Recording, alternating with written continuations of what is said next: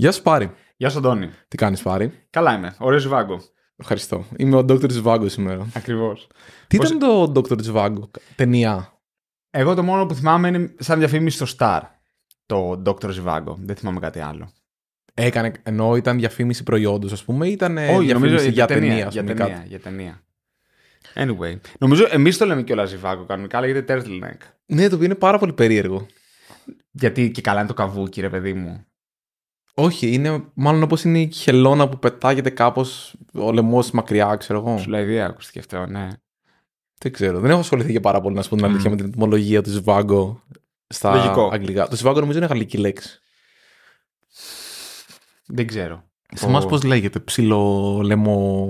Δεν ξέρω. Μπλούζα. Δεν ξέρω, δεν είμαι καθόλου καλός με αυτά. Και γενικά, πολύ πρότινος άρχισα να ξαναφοράω Zhivago, γιατί όταν ήμουν μικρός με ενοχλούσαν απίστευτα στο λαιμό και ακόμα δεν με τρελαίνουν, αλλά βολεύουν στο κρύο στη μηχανή. Γιατί είναι σαν να φοράς λεμουδιέρα με μπλούζα μαζί. Ναι. Ακριβώς. Πώς είμαστε, τι λέει? Καλά, μωρέ, γενικά, εντάξει. Η αλήθεια είναι ότι ήταν ζώρικος ο καιρός προηγούμενος και τώρα κάπου αυτή η εβδομάδα κάπως δεν αισθάνομαι χάλι μαύρο. Okay. Ναι. Έφαγα σήμερα και το tear gas μου σαν καλό παιδί. Ναι, πώς τα κατάφερες και έφαγες tear gas, Καλυπέτη? Εντάξει, δεν έφαγα, μην το λέμε έτσι. Απλά επειδή έπαιξες σήμερα πάλι επεισόδια και ήμουν στο γραφείο. Ναι. Σνίφαρα λίγο έτσι για να. Εντάξει. Για το καλό. Είμαι χαρούμενος γιατί ετοιμάζουμε ένα γυαλισματάκι στο Vaulty που έχει βγει σχεδόν ολόκληρο και παρατηρούσα για άλλη μία φορά το νόμο του Pareto ότι το 80% του χρόνου θα το φάει το 20% της δουλειάς. Και βλέπω. Το 20% της δουλειάς εννοείς σαν. Σαν feature set. Σαν λειτουργικότητα, ας πούμε. Ναι, σαν λειτουργικότητα. Και βλέπω δηλαδή τώρα που στην ουσία δεν βάζουμε καινούργια λειτουργικότητα εκτός από ένα-δύο μικρά πραγματάκια, αλλά συμμαζεύουμε γύρω-γύρω πραγματάκια που έχουμε βρει εμείς. Πρώτα απ' όλα, πόσο σημασία έχει το γυάλισμα σε ένα προϊόν, δηλαδή να φροντίσεις οι λέξεις να είναι consistent, δηλαδή σε όλο το προϊόν, να είναι η συμπεριφορά όλοι όπως πρέπει, και όλο αυτό τρώει χρόνο και είναι και πάρα πολύ ωραίο. Δηλαδή, εγώ δεν περίμενα σήμερα από το πρωί μέχρι τώρα που έχουμε κάνει merge 3, ξέρω εγώ, pull requests κάπου εκεί, τα οποία φαινομενικά είναι μικρά, όταν είχαν τόσο μεγάλη διαφορά στο πώς νιώθεις την εφαρμογή όταν τη χρησιμοποιείς. Έχει πάρα πολύ σημασία να γυαλίζεις αυτό που φτιάχνεις. Επίσης, νομίζω ένα πολύ συνηθισμένο λάθος που κάνουμε σε τέτοιες περιπτώσεις είναι ότι αρχικά έχουμε πάρα πολύ μεγάλη γνώση του προϊόντος, οπότε όταν ελέγχουμε ένα προϊόν πόσο καλά δουλεύει, το κάνουμε με γνώμονα αυτό. Οπότε όταν μπαίνει ένας καινούριος πελάτης, χρήστης, οτιδήποτε άλλο μέσα στην εφαρμογή, είναι πάρα πολύ δύσκολο να μπεις στα παπούτσια του. Και πάρα πολύ σημαντικό να καταφέρεις να το κάνεις. Πάρα πολύ δύσκολο. Όπως επίσης κάτι που παρατηρώ ότι πολλές φορές ξεχνάμε να κάνουμε είναι το ότι δεν πέφτει πάντα στην ίδια οθόνη, σαν πρώτη οθόνη, ο τελικός πελάτης. Τι εννοείς? Εννοώ ότι, για παράδειγμα, ωραία, μπαίνω εγώ στην αρχική, πατάω login, μπαίνω στο dashboard, πατάω το vault μου, για παράδειγμα, στην προκειμένη περίπτωση, αντιγράφω το link. Τι γίνεται αν εγώ πάρω όμως ένα vault για να το γεμίσω? Αυτό αυτόματα είναι ένα διαφορετικό ταξίδι. Τι γίνεται αν μου έρθει ένα email ότι γέμισε το Vault μου, το οποίο είναι από τις τελευταίες λειτουργίες που βγάλαμε στο Vault, και εγώ μπω και δω με τη μία το Vault αυτό? Πώς πηγαίνω από εκεί πέρα πίσω? Το οποίο αλλάζει πράγματα. Όπως για παράδειγμα, κάτι άλλο που παρατήρησα εγώ στο Vault και το συζητούσαμε για το πώς θα το φροντίσουμε είναι. Έχω κάνει ήδη login εγώ, άρα λοιπόν με το που μπω εγώ στο Vaulty, αυτόματα δεν έχω το κουμπί που λέει πες στο Vaulty πάνω δεξιά. Πώς πάω στο dashboard με εύκολο τρόπο? Δηλαδή, αρχίζεις και βλέπεις ότι τελικά τα σενάρια δεν είναι ένα, δεν είναι πάντα γραμμικός ο τρόπος με τον οποίο αλληλεπιδρά κάποιος με μια εφαρμογή, αλλά έχει τόσο πολλά παρακλάδια και έχουν όλα τόσο σημασία. Έχει σημασία ποιο είναι η κατάσταση του κεφαλιού μου όταν μπαίνω να γεμίσω ένα Vault. Ποια είναι όταν μπαίνω και βλέπω ένα Vault. Δηλαδή, όλα αυτά. Ο δρόμος είναι πολυσχηδής, νομίζω, πιστεύω πως είναι η λέξη. Αλλά ναι, εννοείται. Ένα άλλο το οποίο είδαμε είναι το ένα άτομο που δουλεύουμε στην εταιρεία. Τυχαίνει και έχει έναν πιο αργό υπολογιστή και είδαμε για παράδειγμα ότι η οθόνη που σου παράγει το private key, το οποίο χρησιμοποιείται για να αποκρυπτογραφείς τις πληροφορίες που σου έχουν στείλει, το οποίο ζει μόνο τοπικά στον υπολογιστή σου, όπου και παράγεται. Η διαδικασία παραγωγής του είναι πάρα πολύ αργή και μπορούσες εσύ σε αυτόν τον χρόνο, σε αυτόν τον υπολογιστή, να πατήσεις το κουμπί και να γίνουν περίεργα πράγματα. Ναι, ήταν ένα πρόβλημα το οποίο δεν μπορούσαμε να καταλάβουμε πώς έφτανε κάποιος στο συγκεκριμένο πρόβλημα, όπου το κλειδί του αντί να βγει σε JSON μορφή που είναι το JWK, το πρότυπο το οποίο ακολουθούμε, έβγαινε σε HTML. Ναι. Το οποίο θα το φτιάξουμε με καινούριο υπολογιστή. Εντάξει, φτιάξαμε και το bug. Το φτιάξαμε, ναι. Απλά του εξηγείς εκείνη τη στιγμή. Είναι μια κατάσταση, για παράδειγμα, αυτή. Είναι μια κατάσταση. Τι γίνεται αν εγώ αφήσω τη διαδικασία εγγραφής μου στη μέση. Από πού ξεκινάω μετά. Μάλιστα. Πολύ ωραία πράγματα. Θα ξεκινήσουμε τις ανακοινώσεις από σήμερα, δηλαδή μια μέρα πριν από αυτό το επεισόδιο. Ενώ... Με μπέρδευσες τώρα. Όχι, λέω ότι μία μέρα σήμερα που γυρίζουν, που είναι μια μέρα πριν το επεισόδιο, ναι. Θα βγάλουμε ένα blog post, ρε παιδί μου, να πούμε λίγο για τα email notifications που έχουμε ετοιμάσει και όλα αυτά. Α, εννοείς για το Vaulty. Για το Vaulty, γιατί βάλαμε μια λειτουργικότητα τώρα που σου βγάζει, έχει ένα... Μου αρέσει το changelog σαν ονομασία. Σε χάλασε που το έγραψα updates?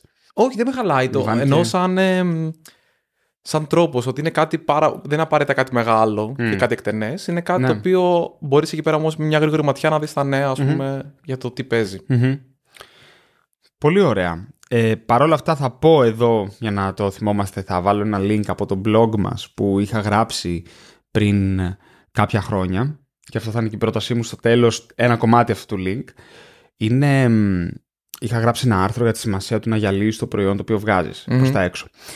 Και μέσα εκεί έχω ένα βίντεο το οποίο είναι από τη Leica, η Leica, δεν ξέρω πώς προφέρεται, εγώ Leica τη λέω. Είναι μια εταιρεία... Με τις κάμερες. Ακριβώς, ναι. Η οποία κάνει εξαιρετικές κάμερες. Και έχει ένα το οποίο το λέει η πιο βαρετή διαφήμιση ever, κάπως έτσι είναι το βίντεο. Και είναι ένα βίντεο που γυαλίζουν, είναι το τελευταίο βήμα πριν ετοιμάσουν την φωτογραφική μηχανή για να την πακετάρουν, που είναι το γυάλισμα. Που κάθεται ένας τύπος και τη γυαλίζει στο χέρι επί μία ώρα. Και αυτό είναι η διαφήμιση της Leica. Για να σου δείξουν μάλλον την προσοχή και την φροντίδα που βάζουν σε κάθε μηχανή. Ναι. Πολύ ενδιαφέρον. Ναι. Αυτό. Μάλιστα. Όχι, ωραία φάση. Για πες, σε απασχολεί κάτι αυτόν τον καιρό ή θα... Δεν θα συζητήσουμε για γυάλισμα προϊόντος και... Α, ναι. Βεβαίως. Νόμιζα ότι εκεί το πήγαινες. Εγώ είμαι πολύ, πολύ χαρούμενος γι' αυτό. Ναι, έχω πάρει φόρα. Έχω ετοιμάσει πράγματα που θα πούμε. Βεβαίως. Ξεκίνα να πεις. Πιστεύω ότι ένα σημαντικό κομμάτι του γυαλίσματος είναι του πότε γυαλίζεις το προϊόν. Το οποίο έχει σημασία να το πιάσουμε. Πότε γυαλίζεις ένα προϊόν? Όχι στην αρχή. Και τι εννοώ? Έχει σημασία στην αρχή το προϊόν να βγει. Και πρέπει να περνάει τη βάση. Ασυζητητή.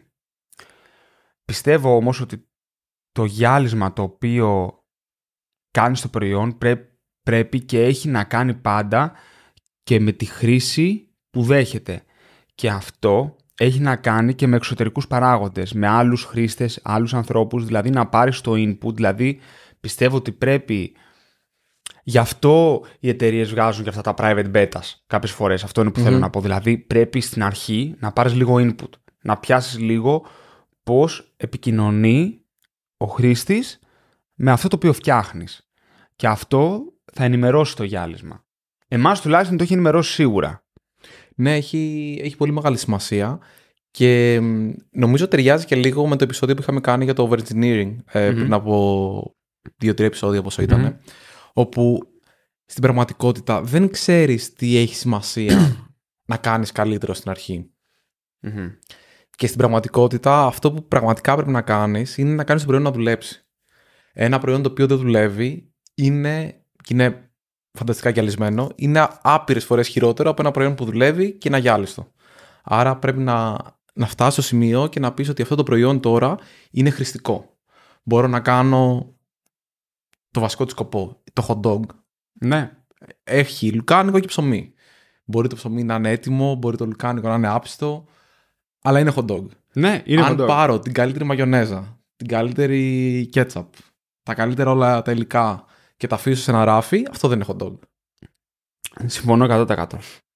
Συμφωνώ 100%. Πες μου, θα σου πω, ποια πιστεύεις ότι είναι τα... Όταν μιλάμε για γυάλισμα, γιατί μιλάμε? Όταν μιλάμε για γυάλισμα, συνήθως έχουμε στο μυαλό μας το να είναι οι οθόνες λίγο πιο ωραίες και το κείμενο και αυτά. Θεωρώ ότι το πιο σημαντικό πράγμα στο γυάλισμα είναι να πας και να δεις διαφορετικά σενάρια χρήσης, διαφορετικά ταξίδια που θα πάρει ο τελικός καταναλωτής μέσα στο προϊόν αυτό και να δεις πώς μπορεί να πλοηγηθεί, πώς μπορεί κάθε φορά. Ένα πολύ ωραίο σενάριο που είχαμε κάνει όταν είχαμε μιλήσει με τον Σωτήρη που είχε έρθει από εδώ και μας είχε κάνει ένα μονόωρο, δύο ώρο πόσο ήταν για UX, ήταν το ότι κάθε φορά πρέπει να ξέρεις ποια είναι η κατάσταση στο κεφάλι του τελικού καταναλωτή. Δηλαδή, όντας σε μια οθόνη, αυτή τη στιγμή έχει ένα συγκείμενο, έχει κάποιες πληροφορίες που έχει αντλήσει γενικότερα από το προϊόν μέχρι εκείνη τη στιγμή και κάποιες πληροφορίες που του δίνεις εκείνη τη στιγμή. Αυτό καθιστά μια κατάσταση στο κεφάλι του. Και σύμφωνα με αυτή την κατάσταση θα πάρει αποφάσεις και θα καταλάβει το τι κάνει το κάθε κουμπί, ποια είναι η επόμενη ενέργεια και όλα αυτά τα πράγματα. Πολλές φορές λοιπόν εμείς ξεχνάμε το ποια μπορεί να είναι αυτή η κατάσταση του πελάτη. Τι ξεκίνησα να απαντάω, δεν θυμάμαι. Το ερώτημα ήταν τι είναι το γυάλισμα, τι αφορά το γυάλισμα. Το γυάλισμα λοιπόν είναι να πας και να πάρεις σε κάθε οθόνη το ποια είναι αυτή η κατάσταση που υπάρχει στο κεφάλι του πελάτη εκείνη τη στιγμή. Και να δεις τι του λείπει στα πληροφορία, τι χρειάζεται να καταλάβει και ποιος είναι ο καλύτερος και πιο εύκολος τρόπος να πάει στην επόμενη κίνηση. Την έχεις κάνει την επόμενη κίνηση, εκεί είναι. Ο κώδικας που πάει και κρυπτογραφεί το μυστικό και το στέλνει ή το αποκρυπτογραφεί για να στο δείξει, είναι εκεί. Δεν θα αλλάξει αυτός ο κώδικας. Το θέμα είναι, θα αισθανθεί άνετα να πατήσει η αποθήκευση του μυστικού. Εκείνη τη στιγμή θα καταλάβει ότι αυτό το μυστικό δεν θα το μάθει ποτέ ούτε το Vaulty, ούτε κανένα άλλος πέρα από αυτόν που πρέπει όντως να το μάθει, που είναι ο παραλήπτης. Καταλαβαίνει ότι είναι σίγουρος το σε ποιον στέλνει εκείνη τη στιγμή το μυστικό. Όλα αυτά τα πράγματα λοιπόν είναι εκείνα τα οποία έχουν σημασία και αυτά είναι που κάνεις στο γυάλισμα. Δηλαδή πας και μπαίνεις εκείνη τη στιγμή και λες: τι θέλω εγώ να κάνω τώρα, μου ήρθε αυτό το link. Τι πληροφορία γνωρίζω, τι πληροφορία παίρνω από την οθόνη, πώς θα πάω στην επόμενη κίνηση. Και όλη αυτή η συνδετική κρίκη θεωρώ ότι είναι αυτό το πραγματικά το γυάλισμα που έχει σημασία. Το αν η φορμίτσα είναι λίγο στραβή ή κάτι άλλο, ναι, σημαντικό είναι, αλλά η δομή της πληροφορίας εκείνη τη στιγμή νομίζω ότι είναι πολύ πιο σημαντική. Και αυτό είναι που πρέπει να επικεντρωθείς και να κάνεις. Εσύ τι πιστεύεις? Πιστεύω ότι θα προσθέσω κάτι σε αυτά τα οποία λες. Θα σπάσω το γυάλισμα σε δύο κατηγορίες. Το low fidelity, δηλαδή ένα γενικό γυάλισμα, και το high fidelity, δηλαδή θα το λέγα φινίρισμα, ίσως αυτό κάτι το οποίο έχει να κάνει και με την εφαρμογή την οποία κάνεις. Τι εννοώ low fidelity? Πιστεύω ότι ένα low fidelity γυάλισμα polishing έχει να κάνει με μια γενικότερη ομοιομορφία στην εφαρμογή, η οποία σημαντικά, κατά τη γνώμη μου, έχει να κάνει με error messages, μηνύματα σφάλματος, δηλαδή πρέπει τα μηνύματα σφάλματος να είναι ξεκάθαρα και να οδηγούν στο επόμενο βήμα. Αυτό θεωρώ ότι είναι πάρα πολύ σημαντικό, δηλαδή να εξαφανίσει αδιέξοδα. Ναι, πρέπει να είναι όλα, να υπάρχει μια κίνηση. Να πάνε κίνηση. Κάπου. Όλα πρέπει να πάνε κάπου. Ακόμα και αν αυτό είναι, στείλε στο hey@vaulty.tools. Δεν μπορώ να ξαναδώ σφάλμα που να λέει «Οπ, κάτι πήγε στραβά». Πραγματικά. Αν πιστεύεις ότι αυτό το πράγμα δεν έπρεπε να συμβεί, ναι, πες μου να ξαναδοκιμάσω ξανά. Αν πιστεύεις ότι δεν ξέρεις γιατί έχει συμβεί, γιατί μπορεί να φτάσω εγώ σε ένα σημείο του κώδικα που δεν μπορείς να προβλέψεις από πριν, θα πρέπει να μου πεις: άνοιξε ένα ticket. Κάνε κάτι. Το «Οπ, κάτι πήγε στραβά» και απλά καμία ενέργεια. Ακριβώς. Δηλαδή αυτά πρέπει να εξαφανιστούν για μένα στο πρώτο γυάλισμα. Και εκεί χρειάζεται μια συμφωνία στην ομάδα το πώς εμφανίζονται τα error messages. Δηλαδή, για παράδειγμα, τι βάζουμε στον τίτλο, τι βάζουμε στην περιγραφή, τι βάζουμε στο call to action. Και αν υπάρχει secondary action, τι είναι αυτό. Και κάνεις όλη την εφαρμογή ομοιόμορφη. Να μπορεί. Για μένα μια εξαιρετική εφαρμογή είναι το GitHub. Δεν μπορώ να καταλάβω πώς στο GitHub έχουν καταφέρει και είναι τόσο consistent, είναι τόσο γρήγορο, είναι όλα ξεκάθαρα. Δηλαδή, είναι και εταιρεία τώρα 15 χρόνια πλέον. Αυτή είναι όμως η εικόνα που είχα πάντα με το GitHub. Ήταν κάτι το οποίο φαινόταν φυσικό να το χρησιμοποιείς. Και φυσικό είναι αυτό το οποίο ακολουθεί patterns. Οπότε για μένα το πρώτο είναι να βρεις το pattern των error messages. Γιατί εκεί είναι που κινδυνεύεις να χάσεις το χρήστη. ναι, πρέπει να του δώσεις μια καλή πληροφορία του τι πήγε στραβά, αν μπορεί να κάνει κάτι για να διορθώσει το λόγο που πήγε στραβά. Μπορεί το τι πήγε στραβά να είναι ότι δεν μου έχεις βάλει ή δεν μου έχεις γεμίσει αυτό το πεδίο. Ναι. Αυτό είναι ένα σφάλμα το οποίο μπορεί να διορθώσει. Ναι. Μπορεί να είναι το ότι κόπηκε το δίκτυο, κάτι δούλεψε στο server, είναι κάτι το οποίο ενδεχομένως είναι μεν σφάλμα, αλλά με μια δεύτερη προσπάθεια μπορεί να λυθεί. Mm-hmm. Πες να δοκιμάσεις ξανά. Mm-hmm. Είναι κάτι που λες, τι στο διάλογο έχει συμβεί εδώ πέρα. Ναι. Μην του πεις, όπ, κάτι πήγε στραβά. Και είναι οκ. Okay. Νομίζω είχαμε τέτοια μηνύματα στο Sourcelair. Αισθάνομαι. Ναι, δυστυχώς είχαμε. Αν και σε μεγάλο βαθμό είχαμε το retry, το δοκίμασε ξανά και το είχαμε και μάλιστα με κουμπί που το έκανε και αυτόματα. Ναι, δηλαδή, ναι. Ήταν κουμπί που δοκίμαζε πάλι την. Δηλαδή, για παράδειγμα, άμα δεν σωζόταν το αρχείο, άμα ήταν τέτοια πράγματα, αυτά είχαν. Ναι, το προσπαθούσαμε. Είχαν λυθεί. Υπήρχαν και κάποια τα οποία δεν ήταν τόσο καλά, ναι. Αλλά προφανώς θα σου φύγουν αυτά. Δεν είπα ότι δεν μπορείς να τα αφήσεις πουθενά. Ναι.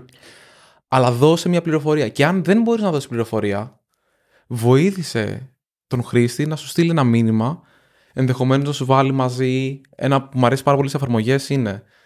Λέει, έχει ένα κουμπάκι, λέει, θες να στείλεις και το stack 3 μαζί. Θες να στείλεις παραπάνω πληροφορίες, να με βοηθήσεις, να σε βοηθήσω. Ναι. Μην το κάνεις απαραίτητα με το ζόρι, γιατί μπορεί να μην θέλει μια πληροφορία να έρθει σε σένα. Αλλά βάλε αυτή την επιλογή. Για να τη βάλεις, διασφάλισε ότι δεν θα φύγει κάποια πληροφορία η οποία είναι σημαντική. Ναι. Για παράδειγμα, δεν θέλουμε το μυστικό που πήγες να κάνεις, να μοιραστείς εκείνη τη στιγμή, σωστά, να πάει μαζί με το stack trace. Σωστά. Δεν ακούγεται καλή ιδέα. Άρα λοιπόν, πες μου, δώσ' μου και το stack trace μαζί και να ξέρεις ότι η μυστική πληροφορία που έχεις πάει να μοιραστείς τώρα δεν θα είναι εκεί πέρα. Το επόμενο είναι το κείμενο. Δηλαδή, να είναι consistent, συνεπής, κατά μήκος όλης της εφαρμογής, οι όροι, οι λέξεις, τα ρήματα. Δηλαδή, κάποιος να μπορεί να αρχίσει πάλι να φτιάχνει patterns. Πρέπει να αρχίσεις να καταλαβαίνεις και έχει πάρα πολύ μεγάλη σημασία αυτό. Και σε οποιοδήποτε σημείο από το API και τα κλειδιά που χρησιμοποιείς μέχρι το UI και οπουδήποτε αλληλεπιδρά ο χρήστης, θα πρέπει οι ονομασίες να είναι ίδιες. Και πολλές φορές, επειδή οι προγραμματιστές σωστά θα έλεγα, αλλά δρούν από μόνοι τους και δεν συμβουλεύονται την ομάδα η οποία σχεδιάζει ενδεχομένως μια εφαρμογή, ξεκινάς και βλέπεις, για παράδειγμα, ένα κλειδί το οποίο λέγεται data ή λέγεται secret. Ας πούμε, μια συζήτηση που είχαμε για το Vault συγκεκριμένα, αν θυμάσαι, ήταν το πώς θα ονομάσουμε το κλειδί στο API μέσω του οποίου μοιράζεις ένα μυστικό. Σωστά. Και τώρα είχαμε μια συζήτηση για το πώς θα ονομάσουμε το κουμπί και τη διαδικασία που εσύ μου στέλνεις την πληροφορία με το Vault. Σωστά. Και πώς ονομάζουμε ένα Vault το οποίο είναι ανοιχτό, δηλαδή είναι έτοιμο να λάβει μια πληροφορία, και ένα Vault το οποίο είναι κλειστό. Σωστά. Έχει δηλαδή μοιραστεί μια πληροφορία, έχει κλειδωθεί το Vault κλπ. Γιατί... Πλέον το λέμε σφραγισμένο. Sealed. Μα αυτό είναι και σωστή η ονομασία, γιατί στην πραγματικότητα ο τρόπος που δουλεύει το Vault τι είναι, είναι ότι εγώ όταν θέλω να μου στείλεις μια μυστική πληροφορία, τι κάνω, φτιάχνω ένα κουτί, το οποίο έχει ένα πορτάκι και μια κλειδαριά. Το ανοίγω αυτό το κουτί με το κλειδί το οποίο έχω στην τσέπη μου. Σου στέλνω ένα ανοιχτό κουτί εκείνη τη στιγμή. Άρα γι' αυτό το Vault εκείνη τη στιγμή είναι ανοιχτό. Εσύ βάζεις μέσα ό,τι θες σαν πληροφορία. Το κλείνεις. Αυτό κλειδώνει αυτόματα μόνο του. Οπότε μετά δεν μπορείς να το ξανανοίξεις ούτε εσύ ο ίδιος. Ναι. Μου το στέλνεις κλειδωμένο και εγώ μετά έχω το κλειδί. Μπορώ να ανοίξω και να πάρω την πληροφορία αυτή. Αυτή είναι η διαδικασία. Εμένα μου αρέσει ο όρος. Χρειάζεται, και αυτό κάναμε, μια μικρή εξήγηση στα frequently asked questions, να πεις OK, τι είναι, αλλά είναι αυτό το οποίο συζητήσαμε και εσωτερικά, ότι είναι ένας όρος με τον οποίο κάποιος αρχίζει και χτίζει και καταλαβαίνει εν τέλει τη διαδικασία. Έχει ένα μικρό learning curve αυτός ο όρος, γιατί είναι απλά ένας όρος, δεν έχει να κάνει. Αλλά καθίσαμε μετά και κάναμε αυτό. Φτιάξαμε τα λεκτικά μέσα στην εφαρμογή, όσο μπορούμε που βρούμε, να είναι consistent. Γιατί ακόμα και αν είναι ένας όρος ο οποίος δεν είναι ο πιο συνηθισμένος όρος. Ας πούμε, η συζήτηση που ξεκίνησε πώς, είναι ένας όρος συνηθισμένος αυτός? Και η απάντηση είναι μάλλον όχι. Άρα τι κάνουμε γι' αυτό? Δύο πράγματα μπορείς να κάνεις. Είτε να φροντίσεις αυτός ο όρος να εμφανίζεται στα απαραίτητα σημεία και να είναι πάντα αυτός ο όρος. Να μην χρησιμοποιείται ή αυτός ή κάποιος άλλος, ο οποίος μπορεί να ακούγεται λίγο πιο εύκολος εκείνη τη στιγμή. Άρα λοιπόν, αυτόν τον τρόπο αρχίζω εγώ στο μυαλό μου και το δουλεύω αυτό. Και είναι ένας όρος ο οποίος βλέπω το seal, για παράδειγμα, που είναι ο όρος που συζητάμε τώρα, Και την πρώτη φορά μπορεί να μου ξενήσει. Την πρώτη φορά λοιπόν που θα τον δω, θα πρέπει εγώ να έχω φροντίσει εκεί πέρα να έχω κάποια πληροφορία δίπλα του. Mm. Άρα λοιπόν, όσο εγώ βλέπω αυτόν τον όρο ξανά και ξανά και ξανά, αρχίζει και γίνεται κτήμα μου. Και ξέρω ότι όταν πηγαίνω στο Vault και βλέπω seal, βλέπω αυτό το πράγμα. Όπως και το Vault είναι ένας όρος ο οποίος έχει σημασία, γιατί κάτι το οποίο κάνει ξεχωριστά το Vault από άλλες εφαρμογές οι οποίες έχουν να κάνουν με διαμοιρασμό end-to-end encrypted πληροφορίας είναι ότι ξεκινάει από εμένα να σου στέλνω το κουτί που θα βάλεις στην πληροφορία. Ακριβώς. Καλό, κακό, whatever, αυτό είναι. Και γι' αυτό έχουμε τον όρο Vault. Μα είναι ακριβώς αυτό. Είναι ένα και κουτί... δεν το λέμε secret request για παράδειγμα ή οτιδήποτε. Μα, είναι ακριβώς αυτό. Έχει πολύ μεγάλη σημασία γιατί δεν ξέρει ποτέ το Vault τι είναι αυτό το πράγμα και είναι ακριβώς αυτό. Ένα κουτί ανοιχτό με μια κλειδαριά που με το που το κλείσω αυτό σφραγίζει. Να. Οπότε συμφωνώ πάρα πολύ στο ότι πρώτα και σημαντικότερα σε όρους οι οποίοι δεν είναι κοινώς αποδεκτοί, δεν είναι συνηθισμένοι, δεν χρησιμοποιούνται παντού, αυτοί οι όροι πρέπει να προσέξεις πάρα πολύ πώς χρησιμοποιούνται στην εφαρμογή σου. Το κείμενο είναι πάρα πολύ σημαντικό. Είναι ο τρόπος που λαμβάνεις πληροφορία. Μπορείς να χρησιμοποιήσεις και κάποια μικρά γραφήματα, αν έχεις κάποιον γραφίστα στην ομάδα σου, ώστε να μπορέσει να σου δώσει. Κάποιες φορές το οπτικό κομμάτι σε βοηθάει να καταλάβεις μια διαδικασία λίγο καλύτερα. Τι ωραίο που είναι το γραφικό που έχουμε όταν είναι άδειο το dashboard. Ναι, λοιπόν αυτό μου άρεσε πάρα πολύ γιατί ήταν μια πολύ ευχάριστη έκπληξη, γιατί είχα πολύ καιρό να ξεκινήσω από λογαριασμό που δεν είχε καθόλου volts μέσα. Empty state. Οπότε δεν είχε τύχει να το δω τέλος πάντων καθόλου και κάπως δεν θυμάμαι, κάτι δοκίμασα και το είδα και χάρηκα πάρα πολύ. Πάρα πολύ ωραίο. Μου φέρε χαρά. Πάρα πολύ ωραίο. Ναι. Και το τελευταίο το οποίο εγώ θα έλεγα από το low fidelity που ξέρεις, το κάνεις γενικά, δεν έχει να κάνει με την εφαρμογή, είναι οι στοιχήσεις. Δηλαδή τα κουμπιά πάντα δεξιά, οι φόρμες, έτσι να έχει μια ομοιομορφία στο πώς έχεις χτίσει τις φόρμες και τα actions. Δηλαδή να πηγαίνουν όλα αυτόματα. Και για μένα αυτό είναι το πρώτο στάδιο. Και εκεί πολύ σημαντικό, όχι να είναι ωραία τα χρώματα. Όχι, όχι. Αλλά να είναι όμοια παντού και να ακολουθούν κάποιο συγκεκριμένο χαρακτηριστικό. Και για μένα, όχι τόσο τα χρώματα και τα χρώματα, όσο το να είναι στα σωστά σημεία και να πηγαίνεις αυτόματα, να κάνεις patterns. Για μένα το πρώτο γυάλισμα έχει όλο να κάνει με patterns. Δηλαδή, να βοηθάς τον τελικό χρήστη να μπαίνει στον αυτόματο. Αυτό για μένα είναι το πρώτο. Βασικό κουμπί κάτω δεξιά, δευτερεύον κουμπί κάτω δεξιά, αριστερά από το βασικό. Κλείνω φόρμα, πάνω αριστερά κουμπάκι χ και ενδεχομένως κάποιο cancel σαν δευτερεύον, ανάλογα πώς το προτιμάς. Ομοιομορφία. Και μετά πας στο high fidelity, που είναι αυτό που είπες εσύ. Αρχίζεις και ξεψαχνίζεις τις οθόνες.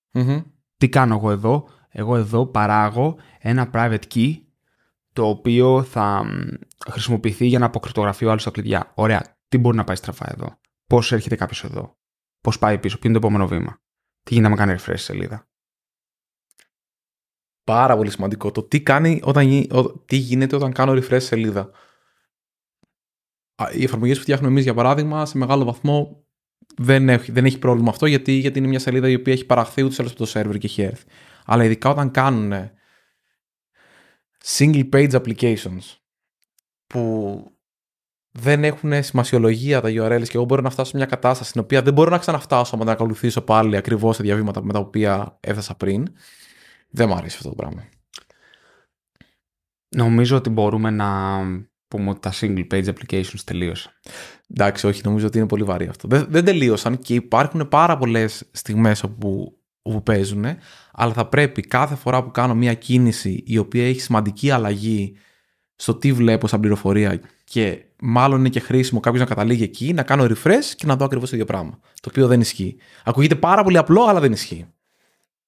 Εγώ δεν πιστεύω ότι είναι καλό pattern τα single page applications. Και τι εννοώ? Προφανώς και υπάρχουν εφαρμογές στις οποίες κάνεις όλη τη δουλειά. Δηλαδή, ναι, το Google Docs είναι ένα single page application. Δεν διαφωνεί κανένας με αυτό. Αλλά όταν μιλάω για SPAs, αυτή τη στιγμή μιλάω για αυτές τις εφαρμογές οι οποίες είναι single page επειδή έχει επιλέξει ένα framework κάποιος. Δηλαδή, είναι εφαρμογές οι οποίες έχουν navigation, Έχουν πλοήγηση στις σελίδες, αλλά επειδή έχουμε βάλει React και Redux, το κάνουμε SPA αυτό το πράγμα. Αυτό είναι αυτό το οποίο θεωρώ εγώ ότι έχει λήξει. Γιατί πλέον ειδικά εμφανίζονται frameworks τα οποία το κάνουν πάρα πολύ εύκολο να μην κάνεις αυτές τις μαλακίες. Εντάξει, εγώ δεν θα έλεγα όχι απαραίτητα σε ένα next in next αντίστοιχα, ας πούμε, application.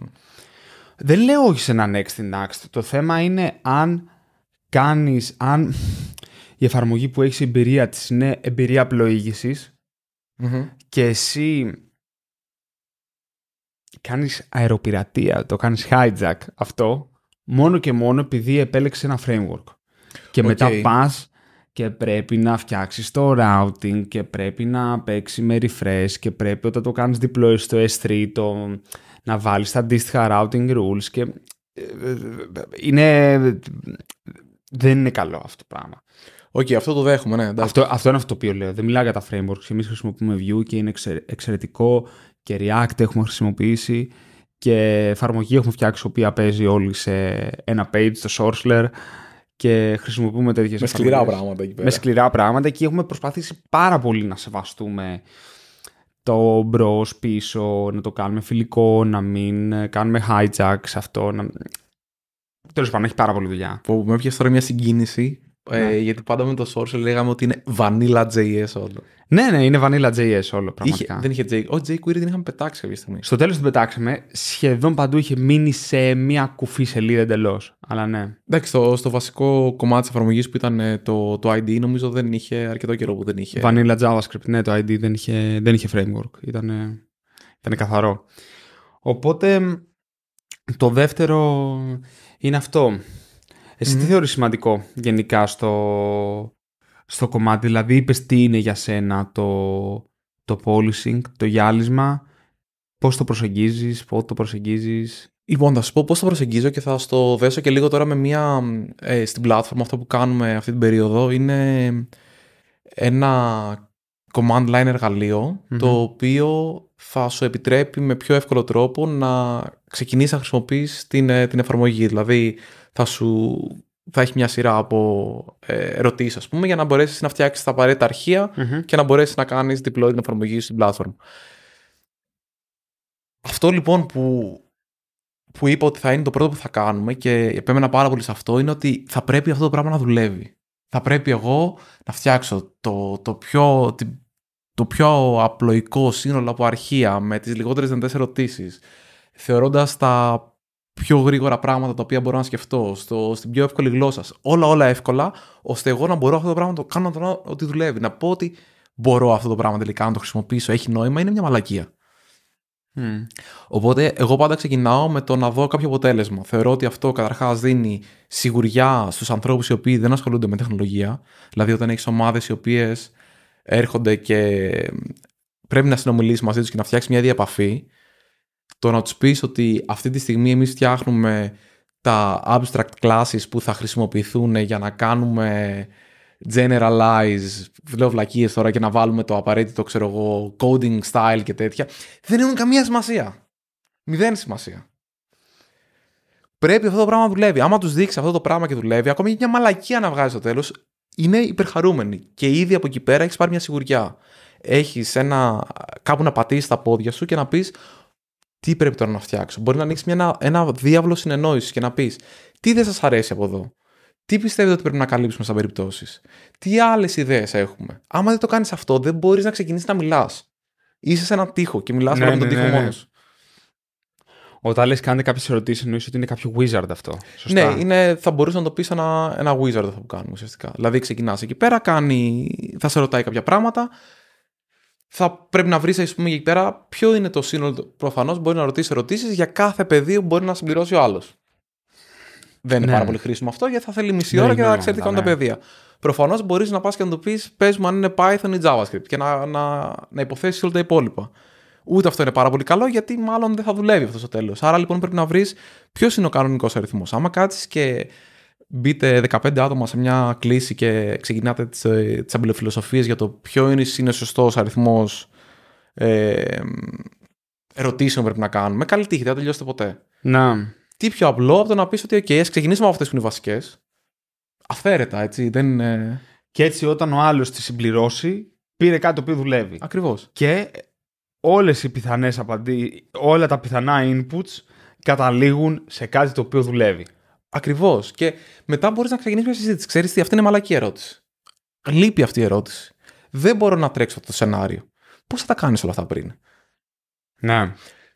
Θα μπορούσες να πας να φτιάξεις ένα, αυτό που λέμε, ένα low fidelity mockup. Δηλαδή να φτιάξεις μια σχεδιαστική εφαρμογή πάρα πολύ απλοϊκή και να ξεκινήσεις και να το κάνεις αυτό. Αλλά ας πούμε, στη συγκεκριμένη περίπτωση δεν νομίζω ότι θα ήταν πολύ βολικό, με την έννοια ότι έχει σημασία το πώς θα δουλέψει αυτή η εφαρμογή. Δεν έχει σημασία μόνο το τι θα βάλεις σαν ερωταπαντήσεις, αλλά και το αποτέλεσμα.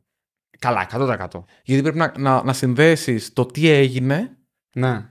Το τι υπέθεσες δηλαδή πρακτικά εσύ για την εφαρμογή αυτή, με το τι έχει εισάγει σαν πληροφορία ο χρήστης. Άρα έχει πάρα πολύ μεγάλη σημασία να δουλεύει. Στο Vaulty, για παράδειγμα, όταν ξεκινήσαμε, στην αρχή ως προγραμματιστής είχα πει ότι θα έχουμε ένα CLI, το CLI θα έχει ένα API, το API θα το χτυπάς, θα κάνεις χιλιάδιο πράγματα, θα τηρήσεις το κλειδί, θα κάνεις το ένα, θα κάνεις το άλλο. Τελικά τι είπαμε? Όχι, μπαίνω σε μια σελίδα, φτιάχνετε το κλειδί εκείνη τη στιγμή, το private key, το public key στέλνεται μαζί με το vault, άλλη μια σελίδα και αυτό είναι όλο. Και αυτό ήταν το vault για πολύ καιρό. Λοιπόν, τι είδα πάρα πολύ σημαντικό μέσα από αυτό το οποίο είπες και σχετικά με το κομμάτι του γυαλίσματος. Το γυάλισμα είναι πολύ πιο ξεκάθαρο και αποδοτικό όταν όλοι μας έχουμε αποκτήσει μια πρώτη τριβή με αυτό το οποίο έχουμε μπροστά μας και έχουμε έρθει σε επαφή με τα rough edges, με τις άγριες άκρες, γωνίες του. Ακριβώς. Και τι είναι αυτό το οποίο θέλω να πω στην αρχή, και με την ομάδα μας εδώ είχαμε κάποιες ερωτήσεις ότι ok, ποιο κλειδί ανεβάζω, το public, το private, γιατί ok, ξέρεις, άμα δεν έχεις, άμα κάποιος είναι, ξέρεις, είναι και καινούριος γενικά σε αυτή τη δουλειά, και είναι λίγο too much όλα αυτά, ξέρεις, οι κρυπτογραφίες, το πώς δουλεύει όλα αυτά, υπάρχουν concepts, οπότε αρχίζαμε σιγά σιγά, είχαμε μια πρώτη τριβή. Η πρώτη έκδοση ήταν η πιο απλή. Ήταν αυτό το οποίο είπες, ήταν μια σελίδα, δεν υπήρχαν ούτε λογαριασμοί ούτε τίποτα. Ούτε βάζει δεδομένα, τα ανεβάζαμε στο S3 όλα. Και τώρα, ρε παιδί μου, και τελείωνε εκεί. Τα κρυπτογραφημένα, προφανώς τα λέω αυτά, γιατί η κρυπτοαποκρυπτογράφηση γίνεται τοπικά. Τώρα που έχουν περάσει κάποιοι μήνες από το launch της εμπορικής έκδοσης, η οποία ήταν κάποιους μήνες μετά από το launch της guest έκδοσης, και που η ομάδα όχι απλά έχει καταλάβει τι είναι αυτό και πώς λειτουργεί, αλλά το χρησιμοποιεί κιόλας. Είναι όλα, πηγαίνουν αστραπή πιο γρήγορα στο τι εδώ χρειάζεται γυάλισμα. Γιατί έχει rough edges. Γιατί είναι σημαντικό για να γυαλίσεις κάτι να ξέρεις τι είναι αυτό το οποίο έχεις μπροστά σου. Και αυτό για μένα είναι ένα σήμα το ότι είναι πάρα πολύ σημαντικό να κάνεις αυτό το οποίο λέμε dog fooding. Δηλαδή φτιάχνεις κάτι, το χρησιμοποιείς για να καταλάβεις τι είναι αυτό που έχεις να γυαλίσεις. Αυτό είναι ευχή και κατάρα, βέβαια, έτσι. Είναι ευχή και κατάρα. Αλλά πιστεύω ότι γενικά αν υπερισχύει ένα από τα δύο είναι η ευχή σε αυτό. Γιατί πρώτον, φτιάχνεις ένα εργαλείο το οποίο αν δεν το χρησιμοποιήσεις κανένας στο Vaulty, δηλαδή, αν δεν έρθει κανένας άλλος συνδρομητής, εγώ θα το χρησιμοποιώ, ρε φίλε. Μ' αρέσει πάρα πολύ. Είναι ο πιο εύκολος τρόπος να ζητήσω από τους πελάτες μας πληροφορίες που πριν μας θέλανε σε email.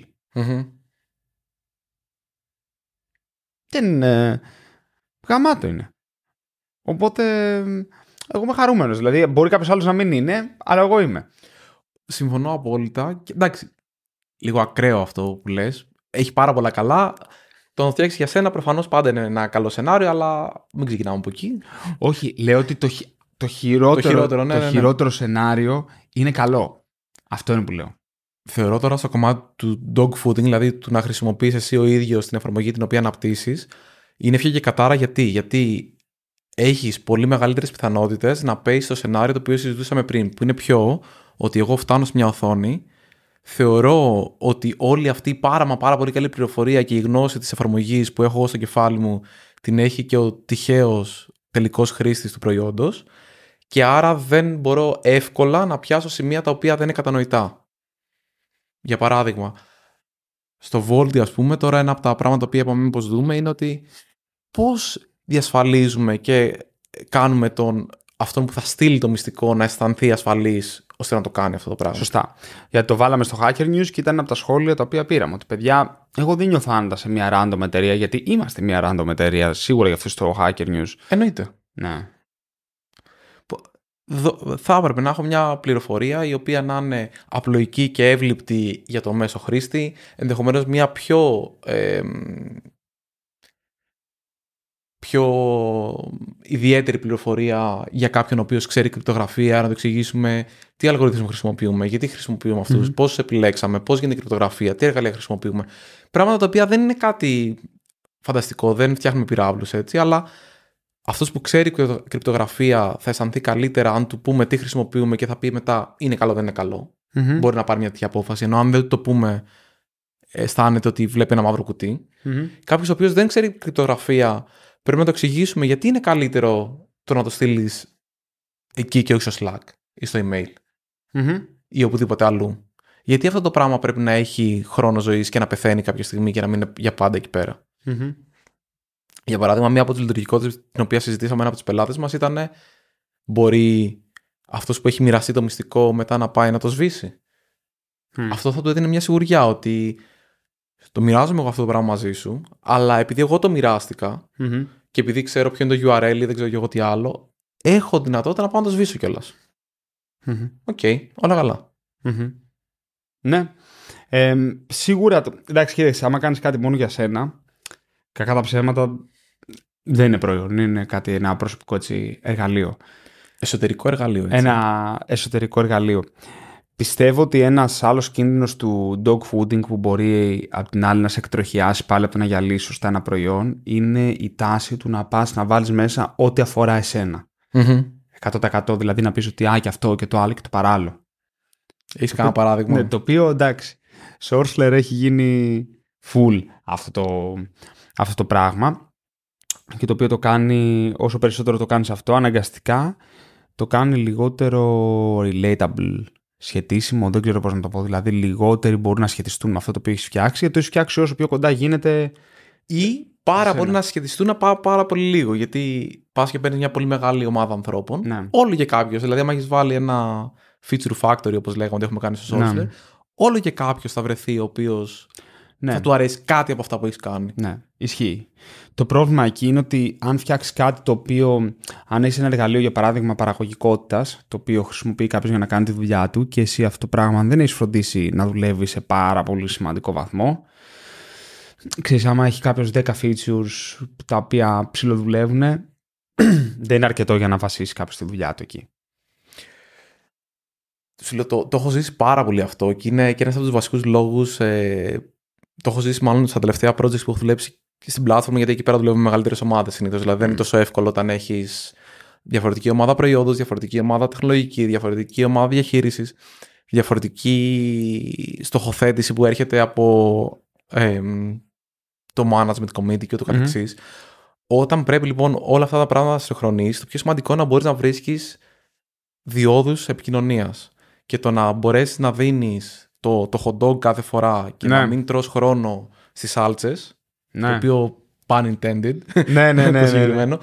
Έχει πάρα πολύ μεγάλη σημασία.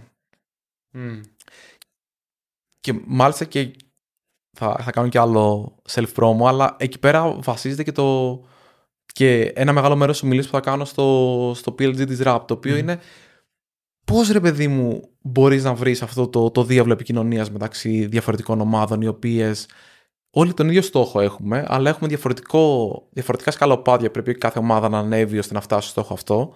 Και πρέπει να τα ανεβαίνουμε και σχεδόν ταυτόχρονα. Δεν μπορεί ο ένας να είναι πάνω και ο άλλος να περιμένει κάτω ή το αντίστροφο. Περίμενε. Αυτό πώς το εννοείς για να καταλάβω? Να είναι δύο άτομα στην ίδια ομάδα τα οποία είναι από διαφορετικά disciplines. Είναι, ξέρω εγώ, ένας designer, το άλλο άτομο είναι developer. Ή μιλάς για δύο ομάδες που η μία ομάδα είναι customer support, η άλλη ομάδα είναι developers? Αυτό δεν κατάλαβα πώς το μπλέκεις. Η συγκεκριμένη ομιλία θα είναι πιο πολύ σε product και engineering. Άρα, δηλαδή, έχεις μια ομάδα η οποία πρέπει να δώσει την κατεύθυνση και να βρει τον τρόπο και το τι είναι σημαντικό, ποιο είναι το hot dog τελικά. Και μια ομάδα η οποία πρέπει να το κάνει αυτό το πράγμα να δουλεύει. Πιστεύω πως εκεί η απάντηση είναι απλή. Να πάω να κάνω εγώ την παρουσίαση, μα είναι. Για πες. Λοιπόν, και πιστεύω ότι σε μια γενικότερη, έτσι, αν το δούμε λίγο πιο abstract, με περισσότερη αφαιρετικότητα, όλες είναι προϊόντικες ομάδες, όλες είναι product team, όλες οι ομάδες, ό,τι παράξουν θα χρησιμοποιηθεί από κάποιον. Όλες οι ομάδες είναι υπεύθυνες για κάτι. Οπότε, μια ομάδα, αυτό το οποίο λέμε product, για να μιλάμε και όπως είναι υπεύθυνες για το τελικό για το προϊόν που θα πάει στον τελικό πελάτη. Για την επιφάνεια και τη διεπαφή που έχει αυτό με τον τελικό πελάτη. Είναι οι διαδικασίες όπως πρέπει, προχωράει έτσι όπως πρέπει, είναι τα πάντα ομοιόμορφα. Το engineering, οι μηχανικοί, οι προγραμματιστές, από την άλλη πλευρά, έχουν ακριβώς την ίδια αρμοδιότητα μεταξύ τους, πετυχαίνοντας τις απαιτήσεις που έχουν οι τελικοί πελάτες. Δηλαδή, θέλω τελικός πελάτης να κάνει α, β, γ, δ. Εγώ οφείλω να παραδώσω κάτι το οποίο κάνει στο καλύτερο δυνατόν αυτά τα οποία πρέπει να κάνει ο τελευταίος πελάτης, και αυτό το οποίο παράγω όμως, τι είναι αυτό το οποίο γράφω? Γράφω κώδικα. Πρέπει αυτός ο κώδικας από μόνος του είναι ένα προϊόν, το οποίο θα χρησιμοποιηθεί από τους υπόλοιπους συναδέλφους μου. Αντίστοιχα, οι designers, οι σχεδιαστές, τι έχουν να κάνουν? Έχουν να σχεδιάσουν τα χρώματα, την τυπογραφία, τη στοίχηση. Και αυτό έχει να χρησιμοποιηθεί τόσο από τους επόμενους designers στην ομάδα, όσο και να υλοποιηθεί από τους προγραμματιστές. Οπότε όλοι έχουν τουλάχιστον έναν στο μυαλό τους, ο οποίος θα έρθει σε επαφή με το τελικό αποτέλεσμα, με κάποιο τρόπο. Το πάρω κλιπάκι, το βάλω επί 20 λεπτά να παίζει. Ναι, μωρέ, αυτό. Repeat. Οπότε θεωρώ το δύσκολο εκεί, και αυτό μάλλον φαντάζομαι που είναι να μιλήσεις, είναι το πώς ισορροπούνται κάποια πράγματα. Βασικά είναι που τραβάς γραμμές, οι οποίες μάλιστα δεν πρέπει να είναι και πολύ αυστηρές. Πρέπει να υπάρχει μια ευελιξία, θεωρώ, εκεί πέρα, γιατί υπάρχουν πολλές φορές που έχω δει ανθρώπους του προϊόντος να βοηθάνε τους μηχανικούς να βρουν μια τεχνική λύση. Ναι. Επειδή τους δίνουν μια διαφορετική οπτική που ενδεχομένως δεν είχαν σκεφτεί ή τους απλοποιούν το πρόβλημα. Δηλαδή, πολλές φορές σου λέω εγώ, Πάρη, πρέπει να φτιάξεις αυτό το ποτήρι. Ναι. Και εσύ σκέφτεσαι με τη μία ότι αυτό το ποτήρι πρέπει να έχει θερμική απομόνωση του περιβάλλοντος. Ναι. Αλλά μπορεί αυτό να μην είναι σημαντικό. Ναι. Και μπορείς να φας 2 μήνες να το κάνεις αυτό το πράγμα και να σου πω, ρε φίλε, εγώ θα βάλω νερό σε θερμοκρασία περιβάλλοντος, οπότε δεν έχει σημασία. Το οποίο κολλάει στο επεισόδιο που κάναμε για το overengineering, και εκεί από την ομάδα του προϊόντος ένα άτομο μπορεί να βοηθήσει τους προγραμματιστές να μην κάνουν overengineering, λέγοντας τι είναι σημαντικό. Αυτό μπορεί να σε καθοδηγήσει στο τι απόφαση θα πάρεις. Και το αντίστροφο. Α, sorry, συνέχισε. Όχι, πέρα. Όχι, έχω δει και το αντίστροφο, που έρχονται οι προγραμματιστές, προτείνουν μια λύση και η απάντηση που έχεις, καλά, μπορούμε να το κάνουμε αυτό. Ξέρεις, δεν έχει πάει καν το μυαλό του άλλου ότι κάτι το οποίο φαντάζεις πολύ πιο σύνθετο μπορεί να γίνει σε 1 μήνα. Θέλεις συμμετοχή. Δεν γίνεται να το. Είναι ακριβώς αυτό το οποίο λες. Δεν γίνεται να είναι εντελώς σε σάιλος, όπως λέμε, σε απομόνωση δηλαδή, και να μιλάνε. Δεν μπορείς να κάνεις microservices. Έτσι και τα microservices δεν δουλεύουν. Αλλά. Ναι. Microfrontends. Ναι. Οπα. Έχουμε πει, νομίζω το έχω πει και σε αυτό το επεισόδιο, ότι έχω ακούσει μια περίπτωση που βγάζει νόημα και είναι, για παράδειγμα, τεράστιες εφαρμογές όπως είναι το Amazon ή το AWS Console. Α, ναι, οκ. Okay. Ρε εσύ, προφανώς για όλα υπάρχει χρήση. Και... απλά το 99% των ομάδων δεν τα αφορά αυτή η λύση. Ναι, δηλαδή είναι το κλασικό. Υπήρχε μια πολύ μεγάλη μόδα, νομίζω γύρω στο 15-16, κάπου εκεί είχε ξεκινήσει αυτό, ή τουλάχιστον εγώ το είχα νιώσει πολύ, μπορεί να είναι ακόμα ή να ήταν και πιο πριν. Όπου ήταν, θα τα κάνουμε όλα, τη διαχείριση όπως την κάνει Google. Μα η Google γαμάει. Ναι, γαμάει. Μα ο τρόπος αυτός γαμάει για την Google. Ναι, γαμάει ο τρόπος. Δεν δουλεύει για μας, ρε φίλε. Τι να κάνουμε. Είμαστε... ναι. Δεν μπορεί να δουλεύει. Μαλάκες, δεν γίνεται. Δεν μπορεί και δεν πρέπει και να δουλέψει. Δηλαδή. Αυτό είναι άλλο επεισόδιο που θα κάνουμε, αλλά έχω εκπλαγεί πως κάποιες ομάδες παράγουν τόσο λίγα επειδή αναλώνονται σε μαλακίες. Ναι. Ναι, δηλαδή, μιλάμε τώρα για ομάδες με άξια άτομα, γιατί αυτό είναι τώρα. Άμα είναι κατσαπλιάδες, είναι κατσαπλιάδες. Αλλά... όχι για την ποιότητα των ατόμων, για το. Ναι. Αυτό δηλαδή, άτομα τα οποία είναι άξια και ικανά και το έχουν, κάτι και ασχολούνται τώρα με μαλακίες και δεν παράγουν. Μα δεν θα πρέπει ποτέ οι διαδικασίες να μπαίνουν στη μέση. οι διαδικασίες θα πρέπει να βοηθάνε τον κόσμο. Αλλά ναι, είπαμε, βάζω άνω τελεία γιατί... Αυτό είναι ένα επεισόδιο από μόνο του. Θα πούμε άλλο επεισόδιο γι' αυτό. Αλλά πάμε πάλι πίσω. Ωραία, για να το αρχίσουμε λίγο, να το βάζουμε λίγο. Μιλήσαμε για το πώς γυαλίζουμε μια εφαρμογή, πότε τη γυαλίζουμε, τι έχει σημασία, τουλάχιστον για εμάς, έτσι. Ναι. Πώς ξεκινάμε να αναπτύξουμε μια εφαρμογή. Εσύ γενικότερα, όταν. Δηλαδή, αντιστρέφοντας την ερώτηση, πώς ξεκινάς. Δηλαδή, τι είναι πιο σημαντικό για σένα σαν προτεραιότητες, ξεκινώντας να φτιάξεις μια καινούργια εφαρμογή. Ωραία. Θα το εκτρέψω ελαφρώς για να...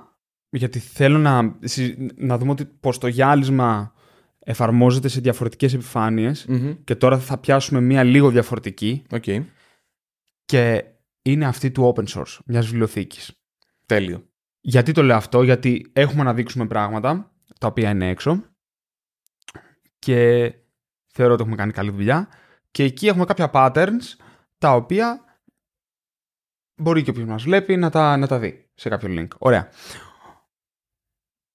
Έχεις μια open source βιβλιοθήκη. Τι είναι αυτό? Είναι ένα πρόγραμμα, είναι μια σειρά από προγράμματα, από αρχαία κώδικα, ας πούμε, σε μια γλώσσα προγραμματισμού, τα οποία έχουν μια άδεια χρήσης που επιτρέπουν ελεύθερη δωρεάν χρήση. Όχι πάντα, αλλά ας πούμε ότι έχουμε αυτό. Αυτό είναι η νόρμα, ρε παιδί μου. Μεγάλη κουβέντα, αλλά αυτό είναι η νόρμα. Να κάνουμε GPL. Αυτό είναι το... εντάξει. Link πρώτο επεισόδιο Μικρής Κουβέντας, εγώ θα πω. Και έχεις μια βιβλιοθήκη, μια σειρά από αρχεία, τα οποία μπορούν να επαναχρησιμοποιηθούν ελεύθερα από άλλους προγραμματιστές. Λοιπόν, οπότε εκεί, αφού αυτό το οποίο δίνεις είναι κώδικας, και πίσω αυτό το οποίο λέγαμε, είναι κάτι το οποίο θα χρησιμοποιηθεί από άλλους προγραμματιστές. Άρα πρέπει και αυτό να γυαλιστεί. Δηλαδή θες να μου πεις ότι το open source project μου έχει πελάτες? Ακριβώς. Απλά δεν πληρώνουμε χρήματα. Εμάς αυτή τη στιγμή μας πληρώνουμε το χρόνο τους. Γιατί έχουμε για παράδειγμα έναν προγραμματιστή ο οποίος τώρα έχει ετοιμάσει ένα πάρα πολύ γλυκούλι pull request που μας έχει στείλει στο Django Pros και που του κάναμε κάποια σχόλια και είπαμε, ξέρεις τι, φτιάξε 1, 2, 3 πράγματα αν μπορείς, γιατί δεν μπορούμε να το περάσουμε αυτό διαφορετικά, και αυτός ο γλυκούλης κάθεται και φτιάχνει κάτι το οποίο θα το...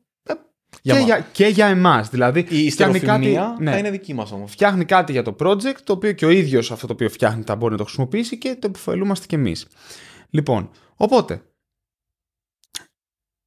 κάνεις κάτι. Μην πας μακριά. Η Microsoft είχε επενδύσει έναν προγραμματιστή στο Seattle, που μάλλον ήταν λίγο πιο ακριβώς από προγραμματιστές στην Ελλάδα, να δουλεύει full time στο Xterm.js.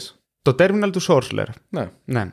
Εμείς δεν πληρώναμε κάποιον full time να δουλεύει στο terminal μας και η Microsoft είχε κάποιον να δουλεύει full time για το terminal μας. Και τον έχει ακόμα. By the way, το οποίο είναι τεράστιο project.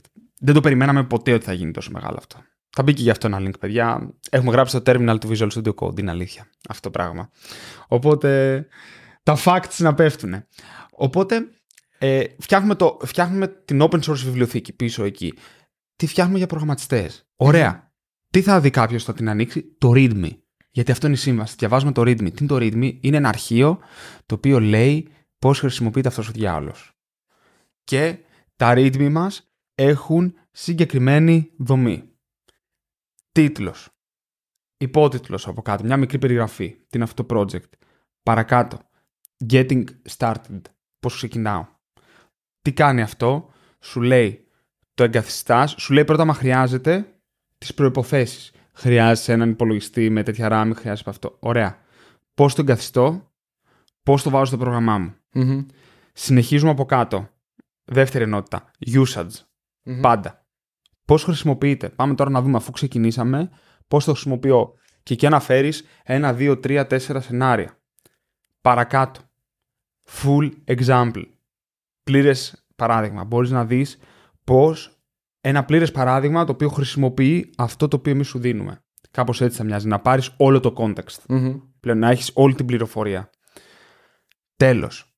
Real world use cases. Πού χρησιμοποιείται αυτό το κέρατο. Τέλος. License. Άδεια χρήσης. Υπό ποιους όρους δικαιούσε να χρησιμοποιήσεις αυτή τη βιβλιοθήκη. Και κλείνουμε, υπογράφουμε ότι αυτό έχει φτιαχτεί with logic. Γιατί όμως έχει σημασία όλο αυτό? Και τώρα θα πάρω. Όχι, εγώ θα απαντήσω και εσύ. Ήταν ερώτηση για μένα. Πιάσε τον καφέ σου. Πάμε. Λοιπόν. Ξεκινάς λοιπόν και λες. Πρώτα, πού στο καλό έπεσα. Τι είναι αυτό το πράγμα. Βλέπω έναν ωραίο τίτλο. Μου έστειλε κάποιος ένα link. Έτυχε να το βρω στην αναζήτηση. Για κάποιο λόγο έχω φτάσει και βλέπω ένα project. Τι είναι αυτό το πράγμα. Άρα λοιπόν, μια πολύ γρήγορη απάντηση είναι αυτό. Α, είναι μια βιβλιοθήκη που με επιτρέπει να φτιάχνω, να βάζω κείμενο rich text πάνω στο Django. Πάρα πολύ ωραία. Πώς το διάλογο το χρησιμοποιώ αυτό. Α, έτσι το βάζω στο project μου. Έτσι το... Δηλαδή, είναι ερωτήσεις που έχει κάποιος που μπαίνει εκεί πέρα. Αφού λοιπόν φτάσει κάποιος και δει ότι ενσωματώνεται εύκολα, ότι έχει λειτουργικότητες, να και ένα πλήρες παράδειγμα που μπορώ να δω λίγο παραπάνω πώς δουλεύει, τι δουλεύει, να το δω λίγο στην πράξη. Μετά πρέπει να με πείσεις ότι αυτό το πράγμα είναι χρήσιμο. Πώς? Α, χρησιμοποιείται εκεί πέρα έξω. Πάρα πολύ ωραία. Και μετά, εντάξει, κάπου πρέπει να κερδίσει, ρε παιδί μου, και αυτός ο άνθρωπος που το έκανε. Οπότε βάζεις το ποιος είναι συνήθως. Α, και πώς μπορώ να το χρησιμοποιήσω. Δηλαδή, ποιος το χρησιμοποιεί. Και ότι δεν θα έχω πρόβλημα να το βάλω και μετά να μου ζητάει λεφτά ο Πάρης, για παράδειγμα. Σωστά. Επειδή χρησιμοποίησα. Είναι MIT. Τι σημαίνει το MIT? Είναι η άδεια που προτιμάμε συνήθως εμείς και στα περισσότερα project χρησιμοποιούμε, που λέει ότι πρακτικά πρέπει να. Αν κάποιος ερωτήσει ποιος το έκανε, πρέπει να του πεις. Και ναι. Αυτό είναι όλο. Δεν υπάρχει κάτι άλλο. Το χρησιμοποιείς για κλειστού κώδικα, ανοιχτού κώδικα, προϊοντικά, ελεύθερα. Τα πάντα. Δεν υπάρχει κανένας περιορισμός στη χρήση της βιβλιοθήκης. Το μόνο που χρειάζεται είναι ότι σαν άδεια χρήσης παραμένει αυτή και πρέπει να περιλαμβάνει νομίζω και στο software το οποίο κάνει distribute μετά. Πάρα πολύ σημαντικό. Δηλαδή μπαίνεις στα παπούτσια αυτού για τον οποίο προορίζεις το αποτέλεσμα της δουλειάς σου. Και έρχεται πάλι σε αυτό που λέγαμε στην αρχή, άμα το σκεφτείς. Γιατί τι είναι, βλέπω μια σελίδα, έχει μια πληροφορία. Ακριβώς. Έχω κάποια γνώση στο κεφάλι μου και πρέπει να πάω στην επόμενη κίνηση. Ποια είναι η επόμενη κίνηση? Να χρησιμοποιήσω αυτή τη βιβλιοθήκη ή να μην τη χρησιμοποιήσω από τότε που κάνω. Ακριβώς. Θα πω και άλλο παράδειγμα, γιατί το γυάλισμα δεν έχει να κάνει με το UI. Το γυάλισμα έχει να κάνει τι είναι αυτό το οποίο θα χρησιμοποιηθεί. Να πω και κάτι επίσης που δεν έχουμε πει κοινάσει, αλλά το λέγαμε λίγο πριν γυρίσουμε το επεισόδιο. Για πες. Search Engine Optimization. Ναι. Για παράδειγμα, θέλουμε εμείς το Vaulty να το βρει κάποιος από μια μηχανή αναζήτησης. Ωραία, βάζεις τα keywords, δεν μπορεί κάποιος να το φτάσει. Ωραία. Και έρχεται η ώρα που εμφανίζεται το Vaulty στα αποτελέσματα. Τι θα εμφανιστεί εκεί? Τι είναι αυτό? Δηλαδή, πρέπει να το προσέξεις, γιατί άμα δεν το προσέξεις το τι θα εμφανιστεί, θα επιλέξει Google για σένα. Και θα εμφανίσει τυχαίο κείμενο μέσα και θα γράφει μαλακίες. Μπορείς να δώσεις πληροφορία παραπάνω εκεί πέρα. Για παράδειγμα, ποια links να εμφανίσει. Ναι. Από κάτω. Δηλαδή, άμα βγεις πρώτο αποτέλεσμα και η Google αποφασίσει να δείξει παραπάνω πληροφορία για σένα, μπορεί να δείξει είτε το σχηματοτόργο για παράδειγμα, άρα να σου δώσει μια γρήγορη τέτοια. Για ένα blog post, μια γρήγορη περιγραφή του τι λέει το blog post.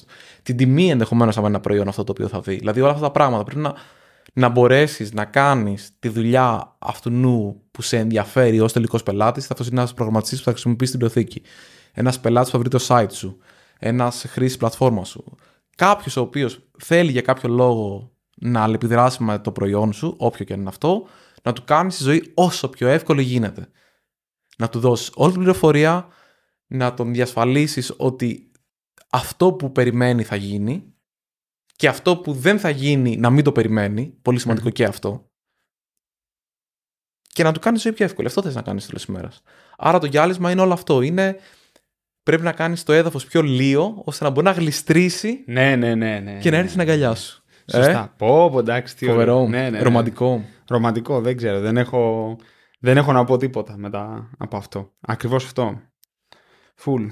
Οπότε νομίζω ότι όλη αυτή η διαδικασία του γυαλίσματος είναι μια συνεχόμενη διαδικασία και κάθε φορά δεν θα πας να κάνεις. Στην αρχή πρέπει να υπάρχει η επιφάνεια. Άμα δεν φτιάξεις την επιφάνεια, δεν έχεις κάτι να γυαλίσεις. Ακριβώς. Το να συζητάς πώς θα γυαλιστεί η επιφάνεια πριν τη φτιάξεις, καλό είναι, αλλά μην δώσεις όλο τον κόπο εκεί πέρα. Δώσεις και λίγο κόπο στην επιφάνεια την ίδια. Αν φτιάξεις την επιφάνεια, δεν θέλεις να πας εδώ πέρα που είναι η περιοχή που είσαι κοντά εσύ και να την κάνεις τέλεια γυαλισμένη και μετά λίγο πιο δίπλα είναι χάλια, γιατί κάποιος μπορεί να πάει να μπει από εκεί. Συμφωνώ 100%. Πρέπει λοιπόν ομοιόμορφα όλη η επιφάνεια να γυαλίζεται όλο και περισσότερο, αλλά συνολικά. Να μην ξεχνάς κάτι. Γιατί αν τελικά ο τελικός πελάτης έρθει και πάει να μπει από το σημείο που δεν έχει γυαλίσει καθόλου, θα φύγει. 100%. Τέλεια. Τι ωραία. Ωραία πήγε τελικά. Αμέ. Είδες που δεν είχαμε θέμα. Βεβαίως. Εξαιρετικά. Έχεις και προτάσεις, δηλαδή. Κάτι είπες θα προτείνεις στην αρχή. Ναι, μπορεί. Θα προτείνω το βιβλίο, λέω, το βίντεο της Leica που δείχνει, λένε ότι είναι η πιο βαρετή διαφήμιση ever και δείχνει επί μία ώρα έναν άνθρωπο να γυαλίζει μία μηχανή. Είναι μονόωρο το βίντεο. Είναι μονόωρο. Είναι το γυάλισμα μίας μηχανής. Άρα δεν είναι σε fast forward, ας πούμε, κάτι. Όχι. Είναι μία ώρα γυαλίζει τη μηχανή. Θα δεις πώς θα γυαλιστεί η μηχανή που θα πάρεις στην ουσία. Οκ. Okay.